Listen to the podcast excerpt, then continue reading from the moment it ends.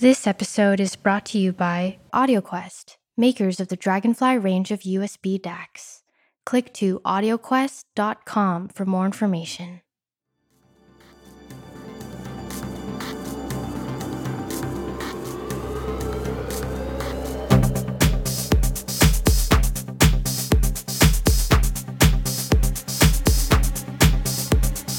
So, another episode of the Darko Audio podcast is upon us.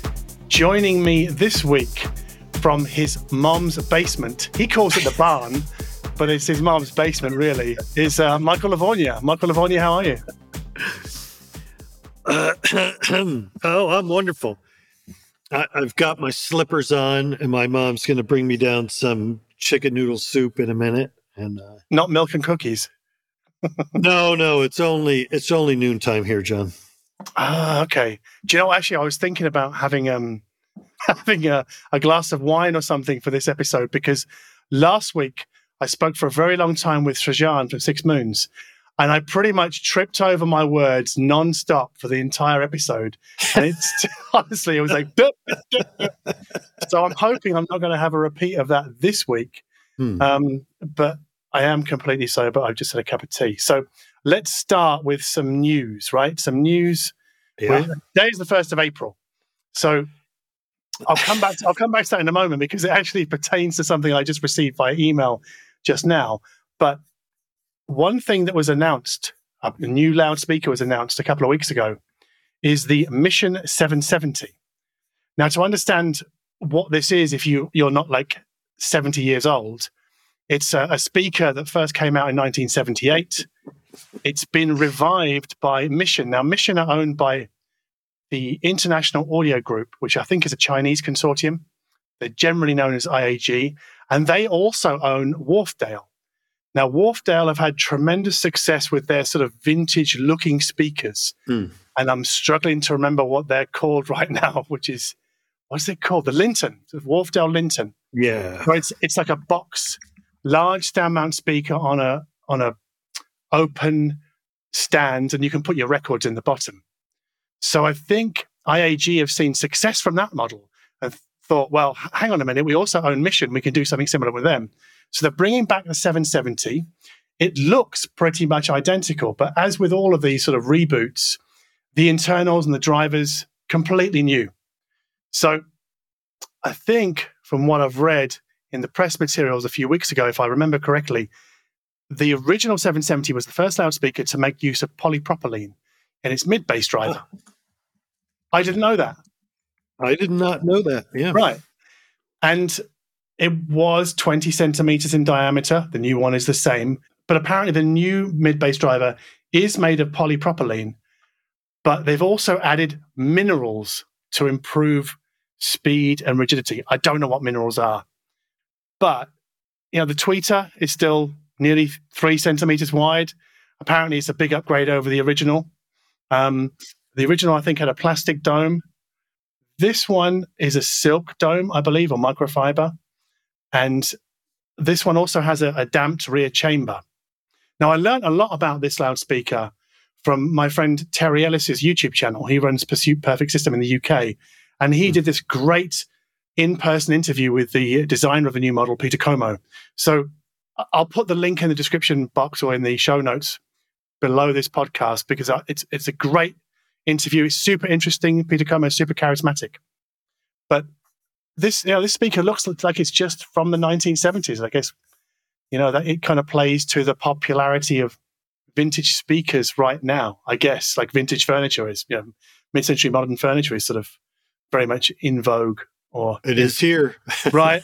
Well, it is here as well, but I love it. I can't get enough of it. You know, there's kind of like slanted feet on everything.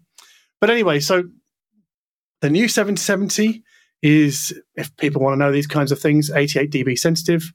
It's nominally eight ohms, and it goes down to 30 hertz, which is pretty deep. Hmm. Um, the last thing I want to tell you about it How much is it? yeah, that's the thing. Okay, so I'm sure people who remember the original price will, you know, their eyes will be bulging because memory distorts our faculties somewhat. But the new one is going to sell for 3,500 British pounds per pair, Hmm. but the stands are included. So it's not priced like the old one. And that's probably because new drivers, new tweeter, new crossover. The crossover is much more, I won't necessarily say sophisticated, but I think IAG and Mission have spent much more money on it this time out. So I think this speaker is interesting, Michael, because it it plays to sort of that Harbeth LS35A BBC sort of mentality, you know, amongst consumers. I think it'll do pretty well, despite the price. Yeah, I, I, am look. You know, I'm looking at it, and um, I do like the the overall look and the integrated, and the stand is actually. I like the stand, very boxy, yep. which is fine by me. Uh, I, I do wonder because I don't recall what the original looked like. If that that large Mission 770 logo was present on the original version, which you know, I can tell you it was. It was present because wow. it's in Terry's video interview. He had the original and the new one side by side. And yeah, Mission 770 is pretty large on the front of the speaker, isn't it? Yeah. But was that? Yeah, but I mean, you're yeah, older than I mean, me. You'll remember just, this. You'll know this. Yeah. this was uh, my uh, junior in high school, so okay. I don't remember anything from that time period. okay. For perhaps not obvious reasons, but uh, right. Yeah, but I think this. I, I do like these sort of rebirthed vintage speakers because if one thing they get they're to they're more than likely to sound better. They're not going to sound as woolly or as warm, and maybe that's something that people want, or maybe that's the the idea that people kind of lust after. Maybe I don't know, mm. but I think this one will be a bit bit cleaner sounding, a bit like the JBL L100 Classic, which you would I wouldn't describe that mm. as fat, chunky, and warm at all. It's much more resolving because I guess measurement techniques inside manufacturers are much more developed now and they can iron out any of the sort of wrinkles in measured performance. I know that doesn't tell us everything, but it's still important to them as engineers. So I guess I think it will be a better speaker than the original, but it bloody want to be at three and a half grand. So, you know. yeah. All right. Moving on. Uh, next piece of news. This is kind of a minor update, but it kind of speaks to something I want to talk about is that Tidal Connect is now available for all DCS, well, pretty much all DCS products, the, the streaming products. So mm. if you do an update uh, to the firmware on your product, I did it to my network bridge this week, and it added Tidal Connect. It's it's interesting because DCS have separate names for the app and the processor inside. So Mosaic Control is the app, and Mosaic Processor is what's inside the unit. Now, I love Tidal Connect just let's put aside for just for a moment any sort of uh, debate about MQA or anything like that. Yeah, I'll gladly put that aside. Right. I love it because if I'm out in the street listening to Tidal with a pair of headphones, when I come through the front door, all I've got to do is do two clicks and I can hand off my stream to my main hi fi system. Mm. I don't have to pull up the Mosaic app and then search for the song and I've got to mm. say, navigation and search in these kinds of apps, I'm going to call them UPnP apps because that's a general catch-all term for apps that really aren't designed by streaming services. They aren't Roon or Audirvana or anything like that. They are sort of, I don't want to say bolted on because I know that DCS put a lot of time and money into Mosaic, and it is one of the better apps, a bit like Lightning DS and Blue OS. But mm. I hmm. still, and I know Blue OS is Samba and not UPnP. But when you have to use those apps to search for music, to browse music, just to browse. When I'm talking music, I'm talking Tidal and Qobuz here.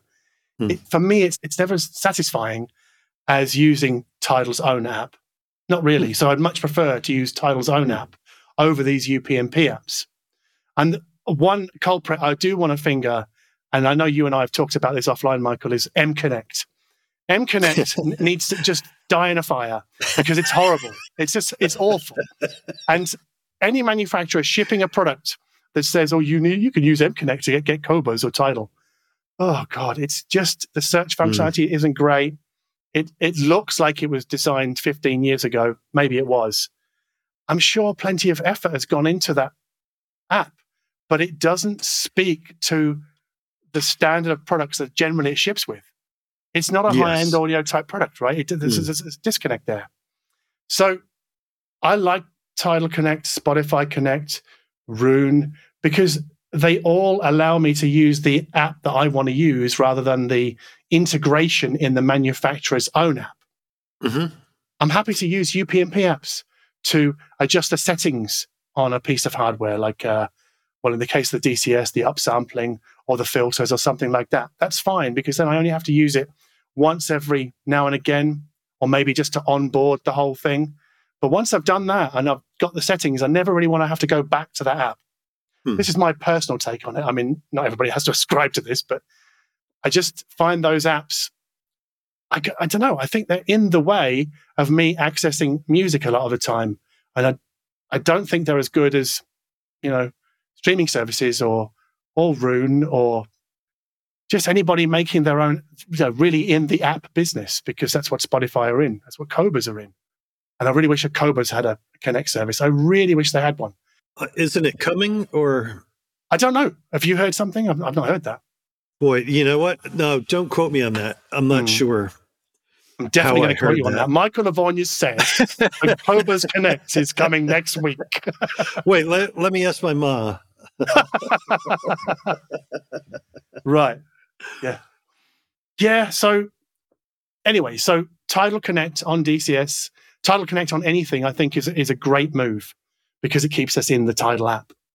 Yeah, I agree. I just I just finished reviewing the uh, the NAD M10 V2, hmm and um, I agree. I do think Blue OS is one of the better manufacturer built apps, hmm but um, yeah, they now support Tidal Connect. Yeah, they do. So, why would you use the Blue OS app instead of the Tidal Connect? Or the Yeah, Tidal well, app, right? I wouldn't do it. Yeah, I well actually I I'm a if available I just use Roon and largely because um my library is is a, a mix of locally stored files Mhm. and you know the add to library function in Roon from Tidal and Qobuz Mhm. because they don't have identical libraries so some albums only exist on one or the other Mhm. and uh, Roon Radio is a big part of my listening day so Mine too, but I guess I do more out of the house earphone and headphone listening than you do. So for me, the sort of continuity between outdoors and indoors sure is is more important. So yeah, I mean, Roon is very much a an at home thing for me as it is for you, but I can't use it outside of the house at all. I never leave the barn yeah so You mean your mom's basement, right? she keeps the door locked. I didn't want to bring it up.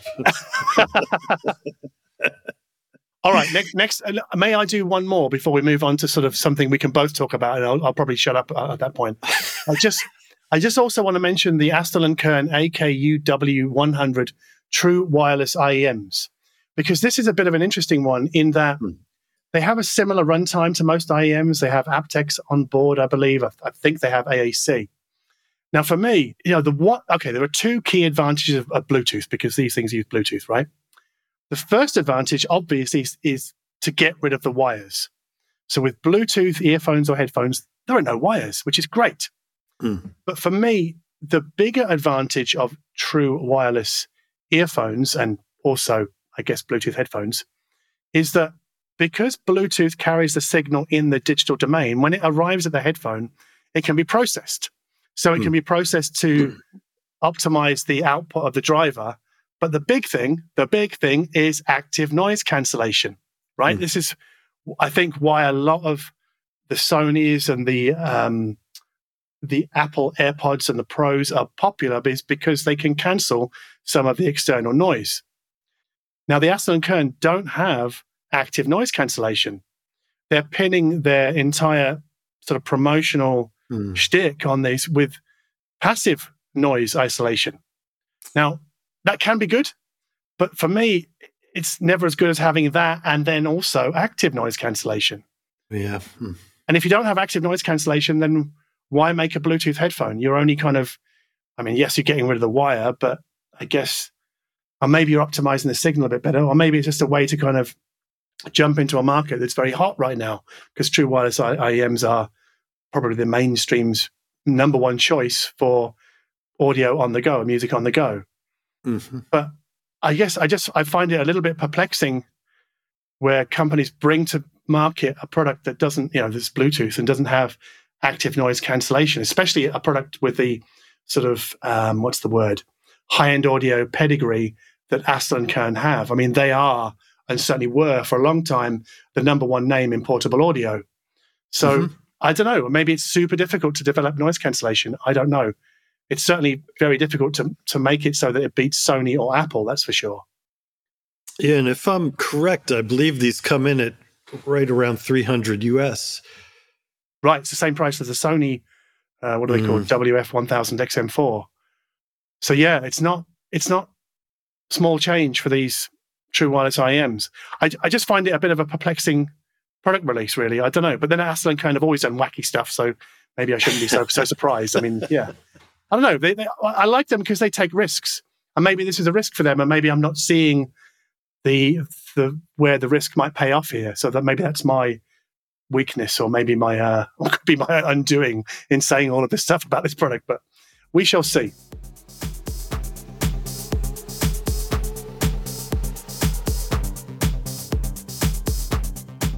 You want to talk about something that Roon are doing, Michael, I believe.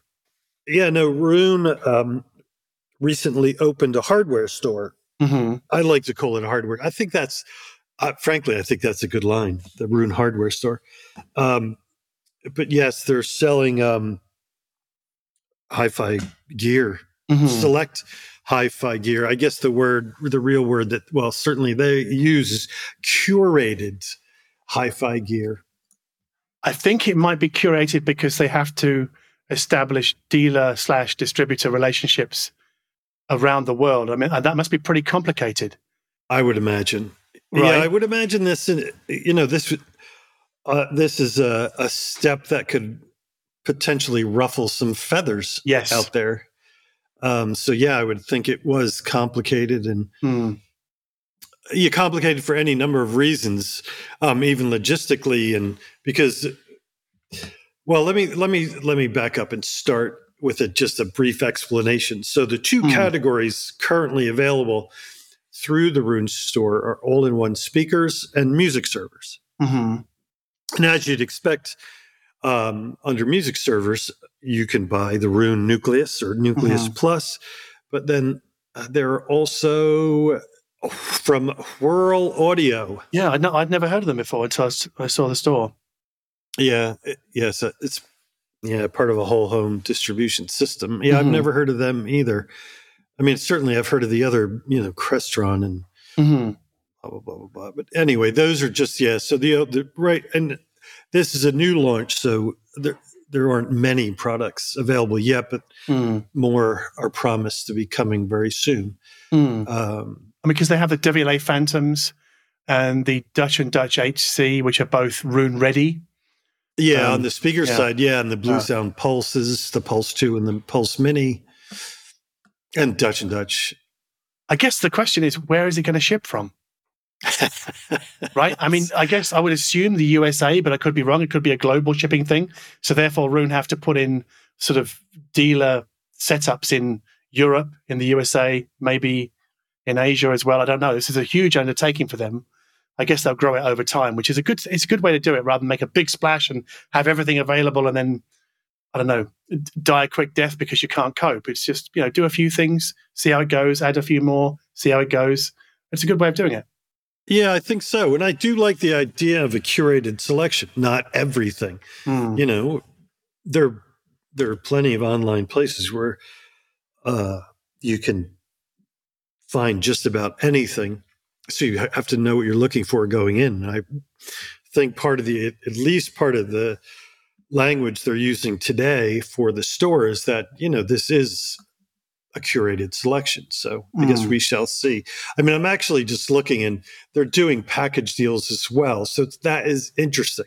So if you buy, I'm just as an example, if you buy a pair of Dutch and Dutch 8C speakers, mm. you get a free Nucleus Plus and a year of Roon. Right, but the Dutch and Dutch speakers are close to 15,000 US. Yes, yeah, yeah 14950. Yeah. Fantastic speakers. I'm glad they've got the, the Roon thing finally sorted out because they're amazing, those speakers. Yeah. Yeah.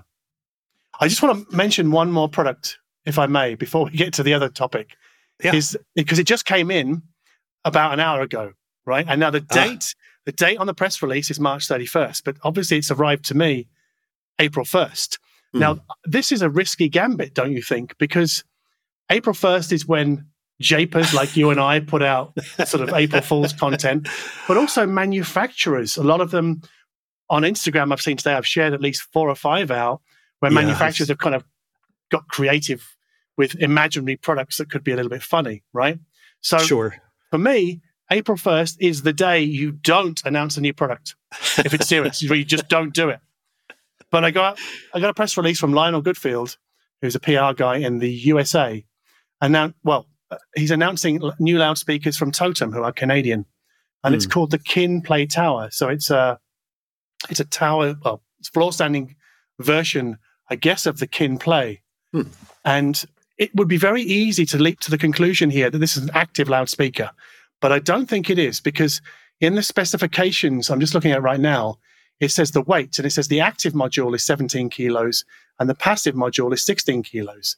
Now that suggests to me that maybe the amps are all in one speaker and then there's like a, an umbilical link Hmm. between the two. I, I could be guessing, but I don't see active mentioned anywhere inside this press release. I can see that there is a powerful 200 watt channel amplifier combined with proprietary developed drivers on board.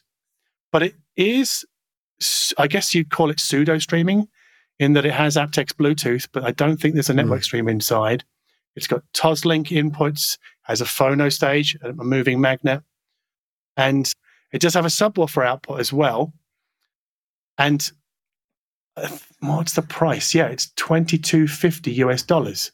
Hmm, okay. So yeah, I didn't get the press release and I don't see it on the website. So yeah, I have nothing. I can't really add anything to the Right, it's a bit of a- it's a weird one. And tell you what else is weird about it. And this is, I think, this goes back to the days when press releases were just maybe double sided A4. Is that there are no photos supplied with the press release?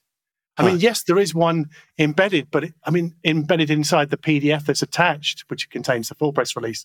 And there are inset photos there, but I can't use those to generate a news story. Hmm, So it's it's a little bit frustrating that this has come on the first of April, and there are no photos. So I won't be running it as a news story. But I, I wanted to kind of mention it here because of the date and because you know I, I want to give some love to the Canadians, and you know Totem are a very well respected loudspeaker brand. Mhm. So yeah, it's called the Kin Play Tower. I Ah, guess it'll be on their website soon. Uh, yeah, twenty two fifty US dollars for a pair.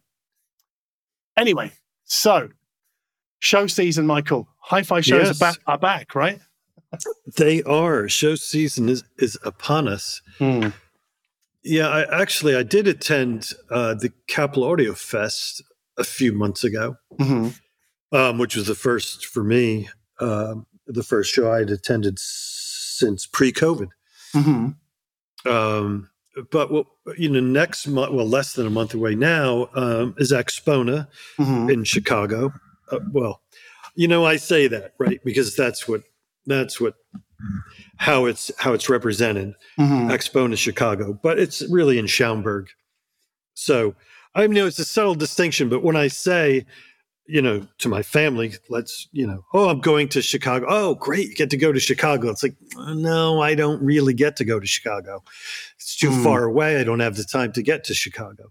Uh-huh. You know, it's like saying the New York audio show and having it in where I live. Right. Right. Yeah, but anyway, that you know, it's, uh, uh, quibbling quibbling aside, Hmm. Axpona, and I believe this to be the case. I don't even have to check. Is the largest U.S. show these Hmm. days, Right. and um, I was there in 2019, hmm and it was a it was a very good show. It was big, very well attended. I liked the venue. Um, so I'm I'm hoping. Well, it seems to be the case that the exhibitor count is is what it was in 2019. hmm Uh, so I'll try to get that number as I'm stalling and speaking. Well, I guess Um, it'll be interesting to see how many show up this year because obviously there's still the uh, the spectre of COVID looming over the whole thing. Although I did look at the COVID case numbers on Google yesterday for the Chicago area, and they went all the way up a couple of months ago, and they've come pretty much all the way down again. So it doesn't. I mean, I look at it and go, well, that's probably not too much of a risk for me personally. I've never Yes. been to Axpona, and I, I don't tend to go because of another show that's happening a few weeks later. We'll come to that in a moment. Hmm. But um, yeah, it seems to be a fairly reasonably safe bet. But I do wonder what's the what's the uh, the COVID safety policy? Do you have, do you have to wear a mask to go in? you have to have a pulse. okay. that might be a struggle for some. I'm not. You just have to say you have a pulse. They're not checking pulses at the door. Okay. right. no, But there are have- no. Uh, Ah. There are no requirements. Okay. So you can go in and walk around no mask whatsoever. Yes. Yeah. See, I don't necessarily know how I feel about that. I know this is a personal choice, and I realize that it's a bit of a hot button issue that can get pretty toxic pretty quickly. But I wear a mask not just for me, but for the benefit of other people. But Hmm. I realize that there's probably a bit more of a sort of, God, am I allowed to say that there's a bit more of a, I don't want to, oh, do I want to say self centered? Well, you can if you want. Well, okay, more, okay. Individualism, I think, is much further down the road in the USA than it is probably in Europe. Hmm. Maybe that, again, another politically charged statement. But I think, well, having said that, though, that we've had a lot of anti COVID protection measure protests in Germany. So it's pretty strong here Hmm. as well. But the difference here is that COVID is COVID cases are out of control here. They're the worst that they have ever been in the Hmm. entirety of the pandemic. And the, the reason I mention that is because the Munich show is six weeks away, Yeah. right? Um, Bavaria is still being hit pretty hard. Berlin, yeah, I guess also pretty hard, but not quite as bad. And I had a, a conversation with the High End Society's main guy this afternoon. He's called Stefan Dreischärf, um, because he wanted to he wanted to clarify the the mask policy for the Ah. show Okay. Bec- because I published a post on Instagram saying that everybody has to wear uh, a mask, and not just any old mask, but a medical FFP2 mask. Mhm. And Stefan phoned me up, say, "Actually, John, that's not true." And I go, "Dude, it's on your website." He's like, "Yeah, it is, but things are in a serious state of flux." And I can sort of see where he's coming from, even though it says on his website that FFP2 masks are required and blah blah blah. Hmm. But so today, April 1st, is Germany's kind of pseudo freedom day where mask requirements are being dropped in supermarkets, in shops, in restaurants. You have to wear them on public transportation, uh, on flights, but that's pretty much it. Hmm. Now, the reason this is a bit of a spicy situation is that, like I said, the COVID numbers are the worst they have ever been. Now, there's no risk of hospitals being overwhelmed, as from what I understand from the news today, but there's still, you know, the, the graph is it ha- it's never gone higher than it has, I think this uh, this week or last week. So I feel sorry for Stefan because he has to act according to Bavarian government guidelines. yeah, sure. So he was telling me this afternoon is even if he wants to put a mask mandate in, in place for the for his show, legally he might, he doesn't know yet, might not be able to do that because in in German law, the free will of the people is almost enshrined.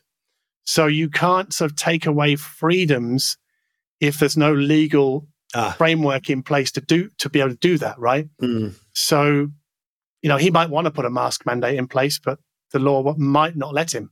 Hmm. And the thing is, the reason he wanted to phone me was because it's still very much in a state of flux. He doesn't know what's going to happen. We don't know what's going to happen with the COVID situation in Germany or how the state Bundesländer governments will react. Sorry, this is a very COVID kind of situation to lead up to like the Munich thing, but Hmm. I do, I, yeah, it's, it must be really difficult difficult for him because it, COVID in Germany is not like it is in Chicago right now. It's not in a in a better place. It's pretty bad. I just want to finish off on that um, Axpona, just the hit the big numbers. So they there's over 150 listening rooms hmm and uh, 200, about 230 companies Mhm. represented. So for the US, that's a big show. However, if you compare that to the Munich show, they Mhm. They say 550 exhibitors, 1500 brands, Mm. 21,000 visitors. So clearly, Munich is the uh, King Kong of, it is, of yeah. shows. Yeah. Yeah. I think the Axpona attendance numbers were a bit under 10,000 last I read. That's what I remember. Yes. Mm. Yeah. But it's, I don't know. I mean, people are asking me, John, are you going to Munich or when we, you know, can we make an appointment to see you in Munich? Sorry, I- I'm not going. I- I'm not going because of COVID. I don't want to put myself in a risky situation. I realize again, that's personal to me and Mm. everybody else is free to make their own decision. But I'm, I'm staying away this year. Well, it's, it's not just that. It's also, I think this year, this year particularly, my time is better spent making videos with Olaf here than it is making a show video that fewer, far fewer people will, will watch. Yeah, just to add, uh, I'm skipping Munich as well this year Mm. for a number of reasons, uh, but I will be attending Axpona. Okay, Michael, I admit it. The real reason I'm not going to, to Munich is because you're not going. There you go. And since we're coming clean, it's my mother wouldn't let me go to Munich because you'll be locked up in the uh, in, the, the- basement. Yeah, in the barn. I'm doing like I'm doing quote fingers right now. Barn. yeah, it's like um, what's yeah, it's a bit like your barn reminds me of the Texas Chainsaw Massacre. Ah, interesting. Well, I don't have any chainsaws here, but I have a nice collection of axes. You're always grinding them. Get it? Come.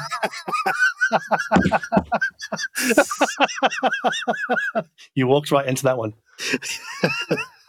I suppose. You did. I didn't know I had to walk back in time to get to that joke, but oh. yeah, I've only got old jokes. Um, are, are we done with the um, the show talk? Do we want to say anything else about hi-fi shows? I mean, there are a few. There's one. I guess there's one in Los Angeles. Well, Orange County in June. yeah, Pacific show. Yeah, there's I- quite a few. there's there's there's certainly there are more coming, but I'm not going to hit any of them because who knows? Mm. Who knows? Uh, you know, hopefully things will continue to improve, and we'll get back to uh, to a place where we can count on you know things happening when when they're supposed to happen. And let's you know, I you know. I hope that will be the case. I, of course, Munich is my favorite show Mm. to attend for any number of reasons. Um, Yeah. So I, I really look forward to to being there next year. Yeah, me too. I might consider Warsaw in November, uh, but again, it's all COVID dependent. I've got no yeah, idea. yeah. Actually, that re, that came up in conversation I was having about this very topic yesterday. Hmm. Yeah, uh, yeah, and I've heard only good things about the Warsaw show. So Fantastic. Yeah. It's, I mean, I like these these big events because they make hi-fi look like a, a serious business, you know, which it, I don't want to say it's like super serious all the time because it can be, but as in like it's not, it, it makes it look less like a niche full of weirdos. right? like a couch full of weirdos. yeah, I'm a weirdo and you're a weirdo. We're all pretty, you know, if you're to be Yeah, pretty well, weird to true. be into hi-fi. So yeah. Can you just hang on a sec? Because one of my ceiling panels is about, I think, about to fall down. And I've just got to just got to reattach the Velcro. Um, just one second. Hmm. Sorry, they've been well behaved for about four months, but they've, I don't know it's a change in the weather or the Hmm. change in I don't know. Maybe it's because I played Diana Krall yesterday. They're just re- reacting. I don't know. They're weeping. Yeah, I'm just reacting negatively. I don't know. So you didn't have to grab a ladder, right? You just reached up to your ceiling. No, I can actually reach my ceiling. Yeah, and that's all. There's no, I don't need a ladder or, or a step to stand on. you know. but if I do, I'll be sure to let you know. I want to borrow yours. I heard you as you were walking over. Go ho ho ho.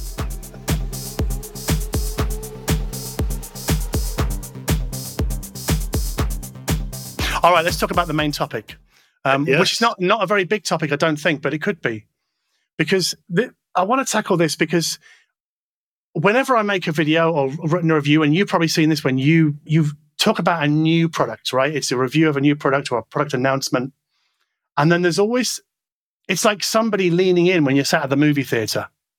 they lean in real close and go, "You know, you could get a much better sound for far less money if you buy secondhand." right? And they do that, and you're like, oh. and I feel paralyzed when I see that because I go, yeah, but you could say that about literally any product. But I, I do want to tackle this head on because, yes, in the general sense, that is true. But that's also true of cars or of any kind of consumer grade product. But mm-hmm. there are three sort of prongs to my counter argument here. And uh, let me talk about new gear to start with, first of all.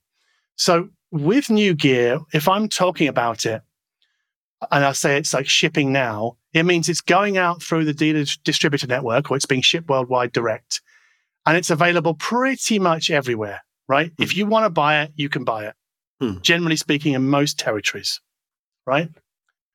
And also, the price will be r- pretty much consistent. I know there'll be territorial variations because of VAT.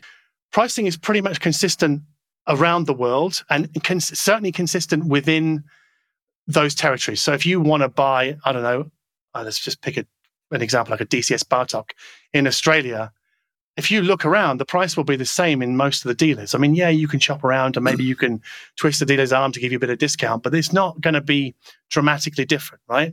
Mm-hmm. So availability is consistent, price is consistent, and then we come to condition. Well, it's new. So sure. everything is going to be new, backed by a warranty.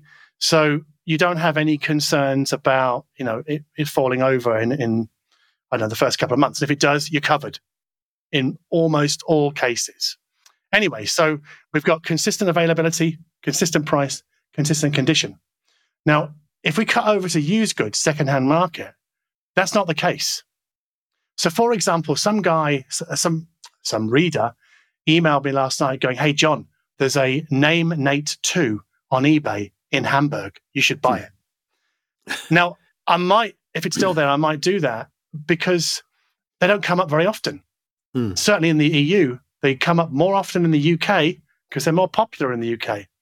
In Australia, when I wanted to buy one about 10 years ago, super hard to find. And also, we come back to price. So not only is there consistent, in, sorry, inconsistent availability, inconsistent pricing worldwide. Mm. Because I could probably buy this one now for 500 euros, but if somebody in Australia wanted one right now, there may not even be a single one on eBay. And if there are, who knows what condition it's in. Now we come to condition, right? Like mm. what kind of is it? Does it have any faults? Does it does it need recapping because it's a you know an amplifier from what, 40 years ago? So it might have developed some faults with age. Mm. So you don't have this. There's no consistency with secondhand goods. Availability is spotty. Prices can depend hugely upon where you live and where the product originally was made or how long ago it was made, right? If it's a recent product, like a, again, pulling one out of the air, Denafrips DAC, mm-hmm. you know, there might be a few knocking around on used boards and on eBay around the world. There may be, but there might not. And in five years, there may be virtually none. And again, with you know, you still, and this is a thing that really put me off when I was starting out in hi-fi and properly, you know, in about 2006 was that I was terrified of buying secondhand because I didn't know enough about hi fi to really know what kind of problems to look for. Mm. Right? Yeah. And this is a big one because, like, when I, if I buy a car, I'm not going to just go and buy it. I'll take somebody with me or get one of those official inspections done because I don't know. It's like when you buy a house, you get somebody inspect it, right? Because they know what to look for, and most people don't. Mm. So that's my little rant about secondhand gear. yeah, yeah, I'm. Yeah, I, am I'm, I'm pretty much in a, in agreement. Uh, in terms of, uh, you you certainly have to be careful when you're buying secondhand gear. Mm. Um, and I would not ever buy a mechanical device, CD player, turntable used. I Mhm. just wouldn't. I mean, unless you know, I, and the big caveat that I'll throw in, um, unless we're talking about classic vintage gear, there's some Mhm. classic vintage gear that, sure, if I was at a yard sale and somebody had a a Garrard 401, I you know I'd snap that up Hmm. if it wasn't a lot of money. But you know what I'm saying. I mean, I wouldn't buy. I just don't like the idea of buying used mechanical devices, especially turntables, because you have no idea how that thing was treated, which can affect its functionality. If not today, then certainly you know going down the line. And the last thing I want to do is shell out real money um, to buy something that doesn't work properly and have no recourse whatsoever. Right, because I had this happen to me actually just before Christmas. So I bought my girlfriend a, a vintage dual turntable. Ah. And it was a bit of a risk, a bit of a bit of a gamble. I knew it. I knew it going in, but it was only a few hundred bucks. So I thought, Mm. okay, I'll, I'm going to do this because it just looked like it was an okay deal. And I got it here and I tested it, and it looked to be working perfectly fine. But then when we set it up at her house, I did notice that the auto lift at the end of the side, it wouldn't go directly up and then across. It would kind of go diagonally, and it would just sort of graze the oh, the last few grooves of the record and make a hung sound. mm. Now, this was two months later that I discovered this. It's not a, a big deal. It's not a big deal to my girlfriend. She doesn't really mind too much. Um, I'm going to better get a, a better turntable in the future, but that will be a new turntable. So there was that kind of, I guess, that quirk with that turntable that's, you know, to get it repaired, it's probably going to cost me another couple hundred bucks. It's just not worth it. right. So it's between, I'm sort of between a rock and a hard place, you know? Yeah, well, that right, and that is something to keep in mind. Not only the cost of repairs, but finding someone Mhm. who can actually do uh, good, who does good repair work, Mhm. and who is dependable. And that not, is not always an easy person to find, in my experience, anyway. Not at all. I wouldn't have a clue where to start here. And I've got the language barrier to deal with as well. Hmm.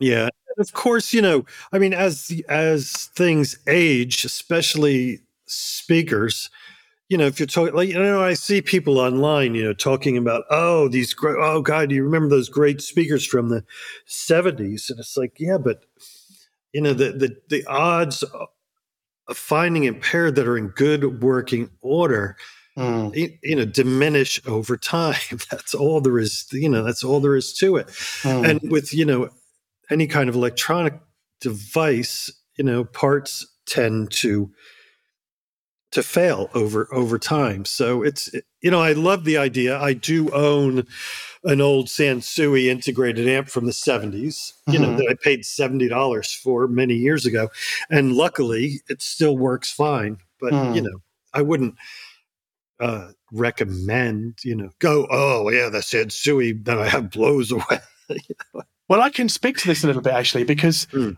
I'm going to give a shout out to my friend Pete McKenna in Sydney, because what he does is he buys old Sansui amps, the, the black ones from the 70s. yeah that's what he- i have yeah Right. And he recaps them. And Yeah. redoes, he, he did one for me about what, eight years ago. And the thing is, I mean, Pete does an amazing job. And if you want that amp, that's what you do. Yes. It wasn't wasn't crazy expensive. His services weren't crazy expensive. It was just great. But I did find the sound to be a little bit boring. Now maybe that was the the nature of that amp to begin with. I don't know. But it, it didn't wow me in the way that I thought it might. And I think maybe I was being tricked by by my own sense of nostalgia. Mm. I mean, that's the other thing, isn't it? I mean, it's easy to kind of remember things because our brain, sorry, easy to remember the positive things because our brain, it, it, the way it works is it filters out the negative.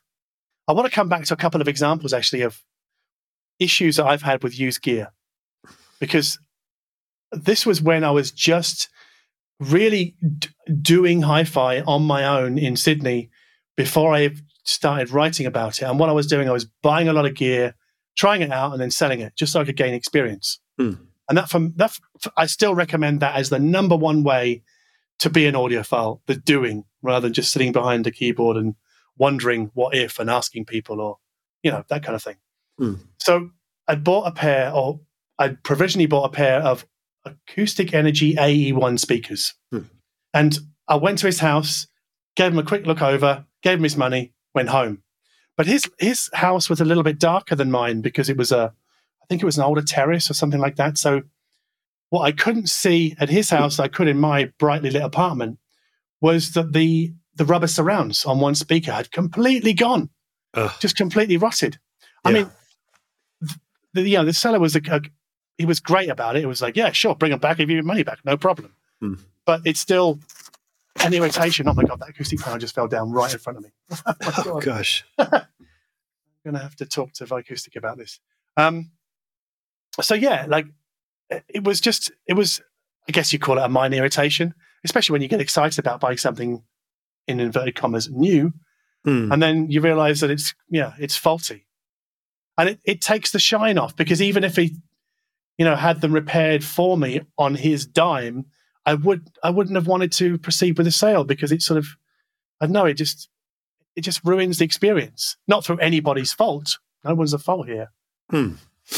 and that happened as well with a uh, a musical fidelity amplifier i think it was called the xa1 it was that weirdly shaped musical fidelity with a big chunky power supply that sat on the floor. Um, and I bought it used from this guy that had this huge warehouse of secondhand hi-fi gear. It's kind of weird, but I thought, all right, Hmm. go and pick it up, take it home. And I was using it for a few days. And then I just turned the volume knob and the volume knob came off its slider right in my hand. now, you know how I was saying you don't know what to look for, or you don't know when you don't know about hi-fi, you don't know whether this is a big problem or a small problem. For me, it was like this is a disaster. This thing has to go back. And the guy, again, the guy was good enough to offer me a refund, but he's like, maybe you want to take something else instead. Hmm. So because I didn't want to keep the XA1, he's like, he offered to glue it back on for me. And nowadays, I'd be quite, I'd be totally happy with that because I know that that's not a big problem and it's not going to pr- probably cause further problems. But I didn't know that at the time. So I took um, an Arcam integrated, Hmm. and that wasn't quite as enjoyable. But its volume wheel had this kind of stiff sort of plastic feel. It wasn't free flowing. it didn't feel nice to use at all. Hmm. And I don't know whether that was a, a fault or not, but I couldn't really go back on that one because I didn't know whether, it, yeah, just didn't know whether it was a problem or not. But it still, I still wasn't happy with it. So all of these little experiences just kind of clocked up in my head. And I thought, well, yeah, buying secondhand is fraught with risk. And that's buying, I was buying in person. So I wasn't having anything shipped to me. Yeah, I mean, I will say I, I should, you know, come clean and share that in many years ago, like in the '80s. Mm-hmm. Well, yeah, really about ar- around then in the '80s, after college, so like mid to late '80s, and into the early '90s. Being just out of college, you know, funds were at a minimum. so I Mhm. did buy, you know, I did buy used, I was buying used gear back then. Mhm. Not everything I bought was used, but I did, you know, I did go through a number of things and I had definitely had my share of issues, especially CD players. And that's one reason why I say today I Hmm. would try to avoid buying something like a CD player used. Mhm. Um, and in my experience, once I bought a few things used and they turned out not to function properly, Mm.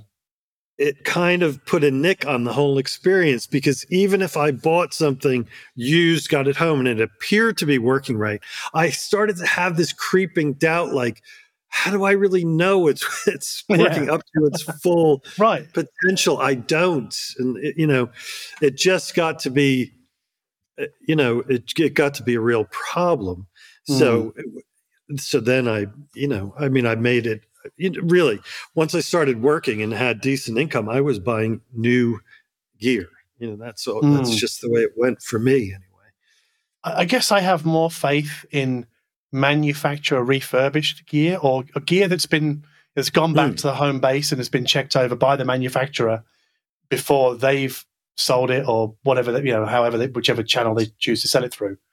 Um, and I also have a bit more faith in gear that's maybe sold secondhand through a dealer because very Yes, often they're sure. on consignment and a dealer is not going to take it just any old crap because it's his reputation on the line as well. So I, I, know I know a few dealers here in Germany that you know sell stuff on consignment or just have stuff on the floor that mm-hmm. is used. They've taken as trade-ins and things like that.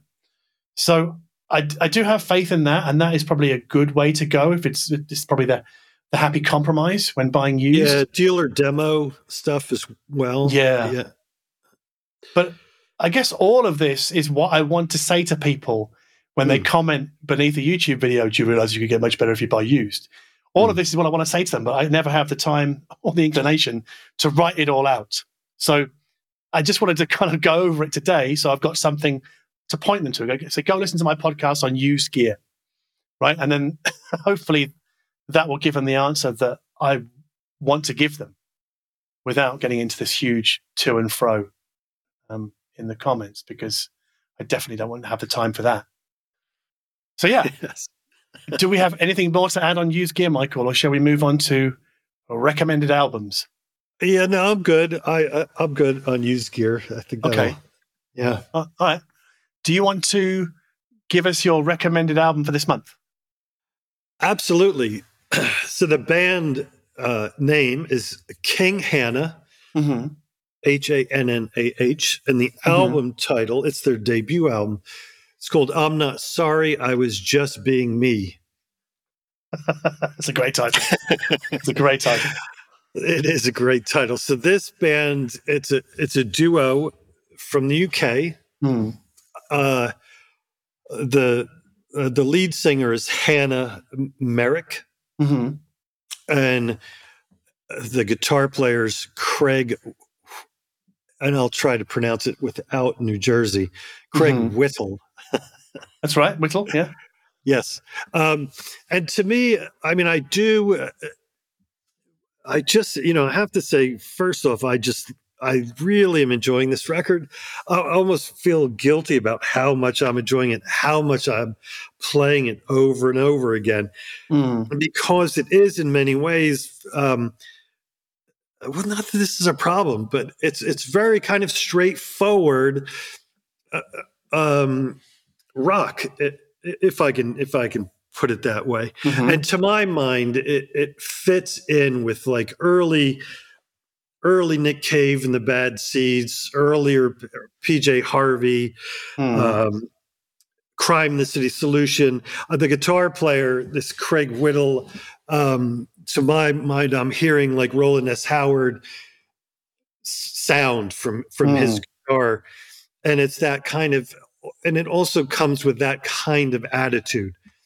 Mm-hmm. You know, the uh, her vocal style, uh, Hannah Merrick's vocal style is that kind of uh, attitude, attitude, attitude. um, I can see why you like it. yeah, it's just really working for me. The hmm. the first track um, is called "A Well-Made Woman," mm-hmm. and uh, you know if uh, you just give it give it a few give it a few seconds, and you'll know you know you, will get the message hmm.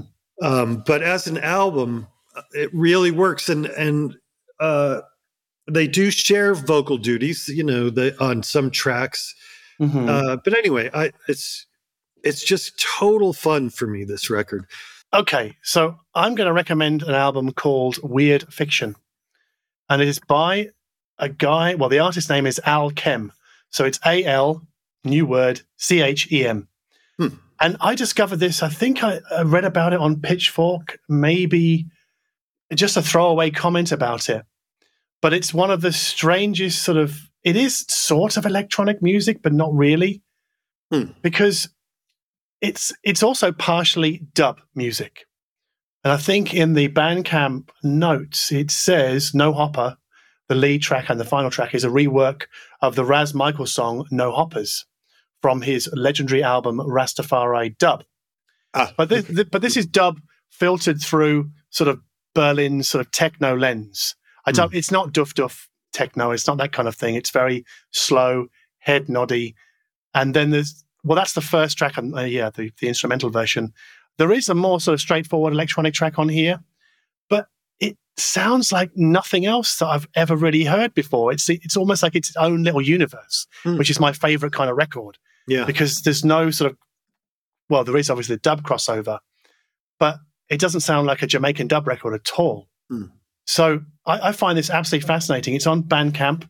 I'm kicking myself now because I remember looking at the vinyl a couple of years ago and going, "Shall I, shan't I?" and I didn't do it, and now it's sold out because it came out in 2017. Yeah, but you know, six British pounds gets you it on uh, on Bandcamp. So I guess it's about eight euros, maybe ten US dollars. Mm. I think it's a great record. It's got a, a, kind of an odd sleeve. It's I think it's made by a guy called Alexander Christou. Yeah, that's I'm looking at the Bandcamp page. Yeah. Yeah, that's correct. Yeah. And I should have mentioned uh, the album I spoke about was released in February of this year. Just okay. side note. Yeah. Yeah. So this um this Al Chem Weird Fiction, I mean, I pulled it out while I was in Portugal and had another listen. I'm going, yeah, this is still as good as, uh, good as I remember it. So, yeah, go check it out. Maybe you like it, maybe you don't. But it's it's not one of my weirder sort of electronic record suggestions that I normally come out with. So it's uh, it's a little bit more friendly, I think, to newcomers. I hope. Yeah, yeah. That's you know what that's a good word for the for the record I was talking about, friendly, mm-hmm. and that's perhaps explains some of my reticent language because it's much friendlier than a lot of the music I tend to enjoy. Well, I guess this is the day to do it because it's the first of April. So even though this this podcast will be going up and it'll be well past the first of April by the time people listen to this, but whatever. Anyway, I think that's a wrap on a, a very short episode. Michael, thank you ever so much once again for joining us from the barn. My pleasure.